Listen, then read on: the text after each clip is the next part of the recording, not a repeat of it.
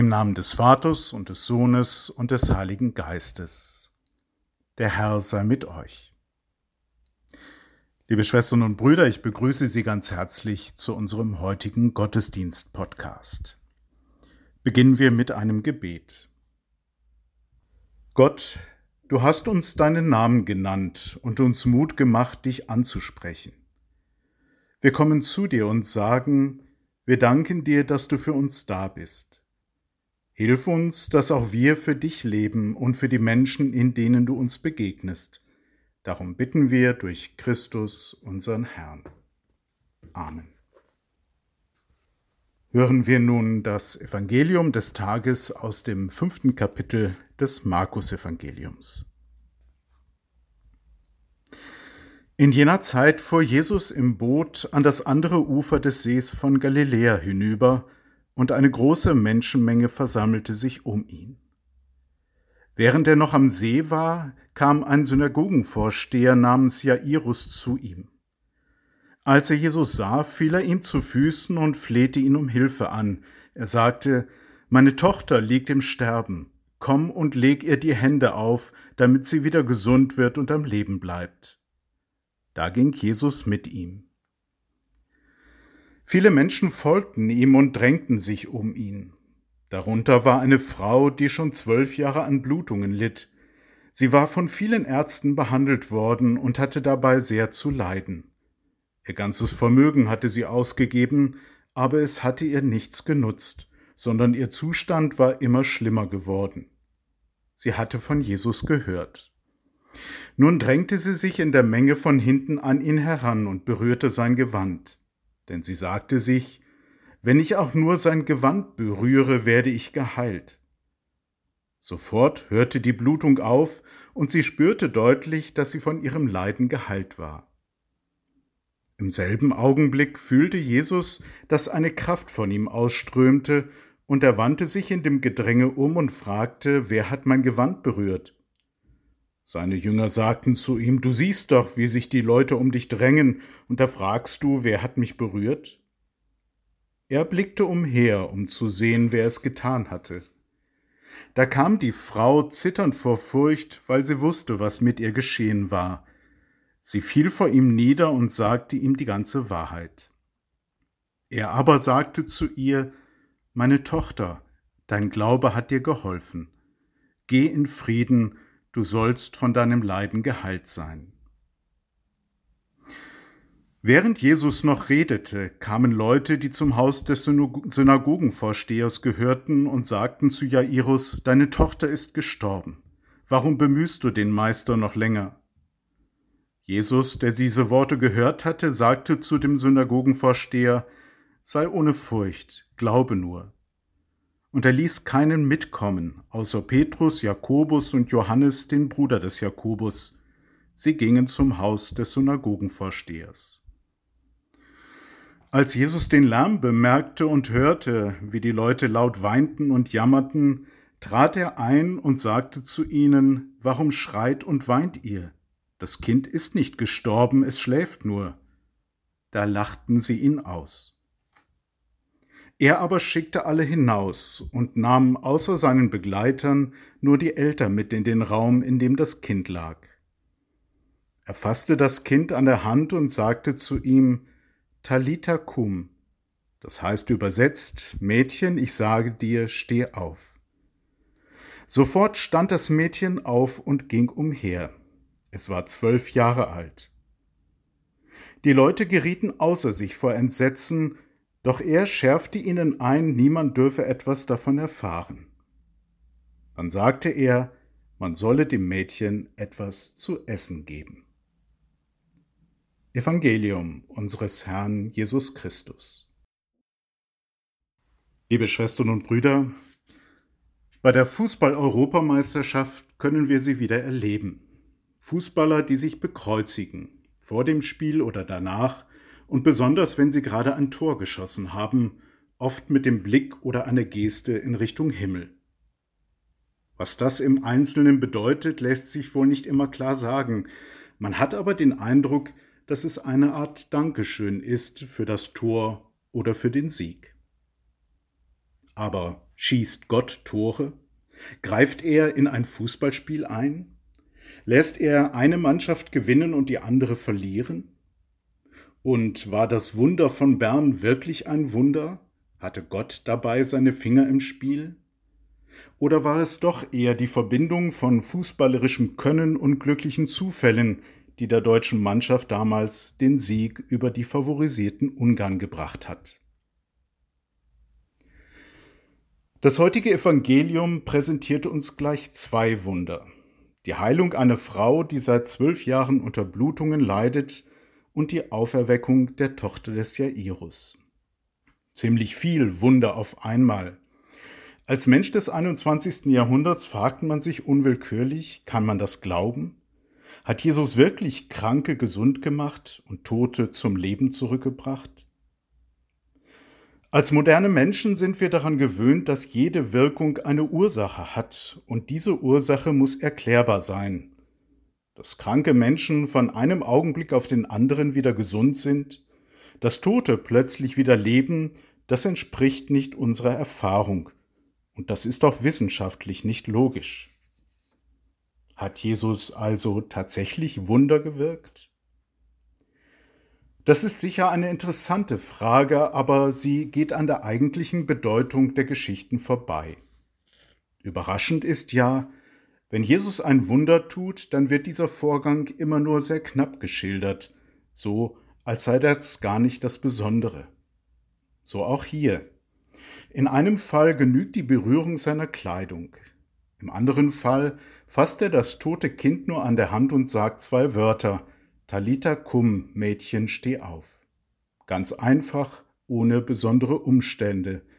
Die Heilungen machen nur etwa ein Viertel der Geschichten aus. Viel ausführlicher wird etwas anderes erzählt, nämlich wie es zum Wunder kommt. Wir erfahren zum Beispiel eine Menge von der Frau mit den Blutungen, dass sie dieses Leiden schon seit zwölf Jahren hat, dass die vielen Ärzte ihr nicht helfen konnte, im Gegenteil, die Behandlungen haben ihr viele Schmerzen zugefügt, ihre Krankheit hat sich weiter verschlimmert. Und dann kommt das Entscheidende. Plötzlich können wir ihre Gedanken mithören. Wenn ich auch nur sein Gewand berühre, werde ich geheilt. Das ist wohl der entscheidende Punkt, denn Jesus gibt dir am Ende recht. Dein Glaube hat dir geholfen, so sagt er. Bei der zweiten Heilung ebenfalls eine dramatische Vorgeschichte. Jairus bittet Jesus, seine kranke Tochter wieder gesund zu machen, aber es ist schon zu spät. Leute bringen dem Vater die traurige Nachricht, deine Tochter ist tot, es hat alles keinen Sinn mehr. Warum bemühst du also den Meister noch länger? Dann im Haus des Jairus lachen die Menschen nur bitter, als Jesus sagt, das Kind ist nicht gestorben, es schläft nur. In diesem Fall spricht Jesus den entscheidenden Satz selbst. Während die einen resignieren, was tot ist, ist tot, und die anderen nur höhnisch lachen, ermutigt er den Jairus, sei ohne Furcht, glaube nur. Dein Glaube hat dir geholfen, sei ohne Furcht, glaube nur. Darum geht es. Das eigentliche Wunder ist, dass diese beiden Menschen ihren Glauben noch nicht verloren haben. Sie trauen Jesus zu, dass er helfen kann, selbst gegen den Widerstand der anderen. Die anderen, das sind einmal die Jünger, die angesichts des Gedränges bezweifeln, dass man die Frau ausfindig machen kann. Du siehst doch, wie soll man denn, sagen sie. Und im anderen Fall sind es diejenigen, die sagen, aus und vorbei, das Kind ist tot, jetzt ist alles zu spät. Sie, die Fatalisten und Zyniker, kann Jesus nicht brauchen. Sie hindern die Menschen nur daran, gesund zu werden oder zum Leben zu kommen. Er schmeißt sie kurzerhand raus. Er kann nur die brauchen, die nicht aufhören zu hoffen. Diese Hoffnung, dieser Glaube ist im Evangelium etwas sehr Aktives. Die Frau tut alles dafür, in seine Nähe zu kommen. Der Mann bittet für seine Tochter auch dann noch, als die anderen schon abwinken oder lachen. Selbst die Tote muss selbst aktiv werden. Jesus sagt ihr, steh auf. Wunder geschehen wohl eher nicht zu Hause auf der Couch. Sie geschehen wenn Menschen daran mitarbeiten.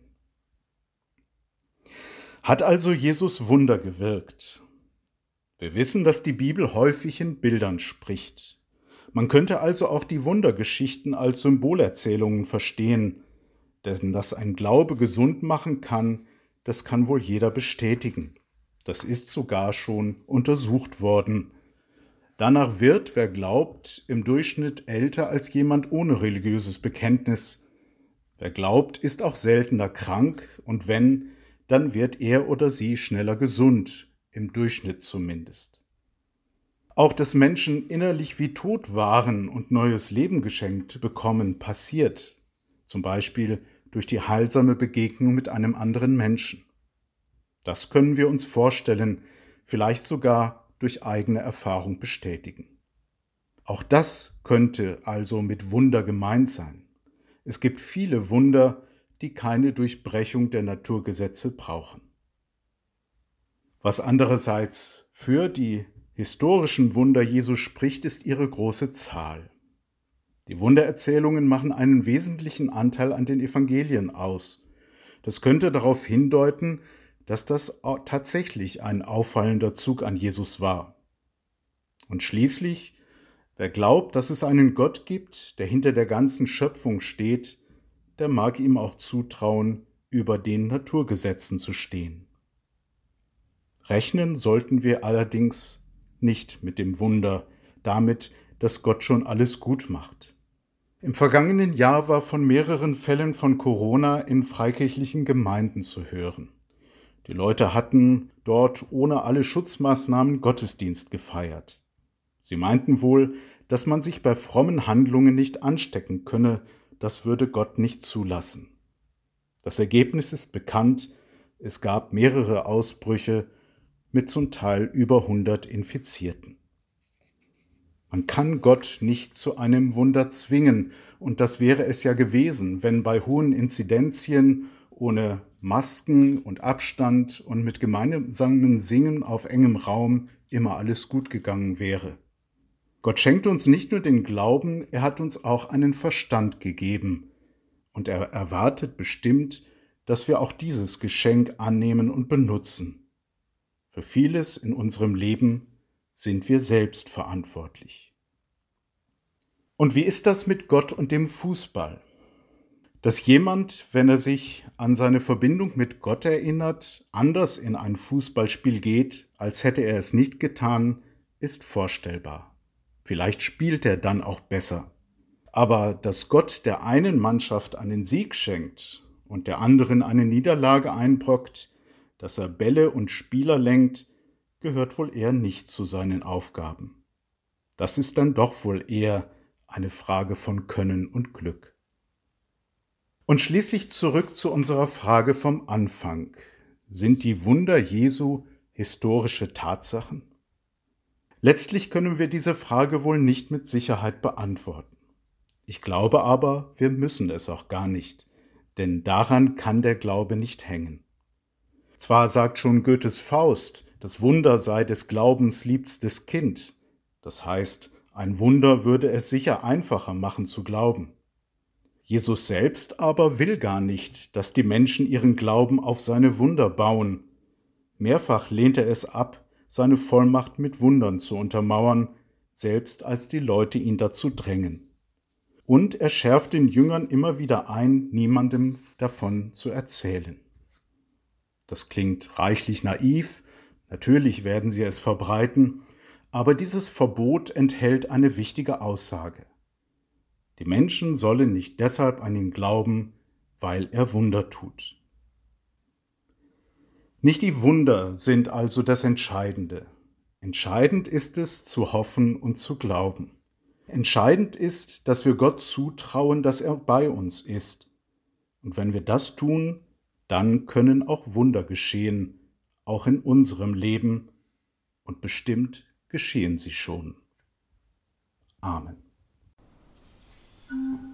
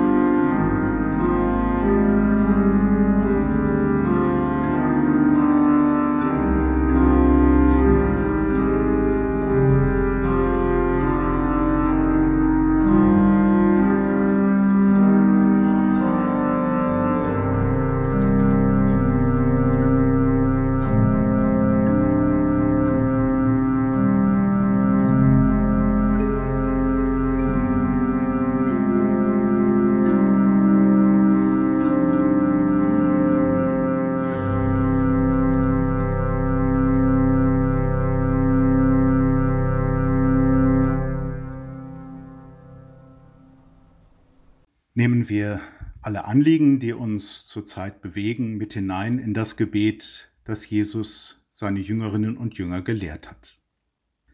Vater unser im Himmel, geheiligt werde dein Name, dein Reich komme, dein Wille geschehe, wie im Himmel so auf Erden. Unser tägliches Brot gib uns heute und vergib uns unsere Schuld, wie auch wir vergeben unseren Schuldigern. Und führe uns nicht in Versuchung, sondern erlöse uns von dem Bösen. Denn dein ist das Reich und die Kraft und die Herrlichkeit in Ewigkeit. Amen. Der Herr segne und behüte euch. Er lasse sein Angesicht über euch leuchten und sei euch gnädig. Der Herr wende euch sein Antlitz zu und schenke euch sein Heil. Und so segne euch der gütige Gott, der Vater und Muttergott, der Sohn und der Heilige Geist. Amen. Ich wünsche Ihnen einen schönen und segensreichen Tag. Bleiben wir in seinem Frieden.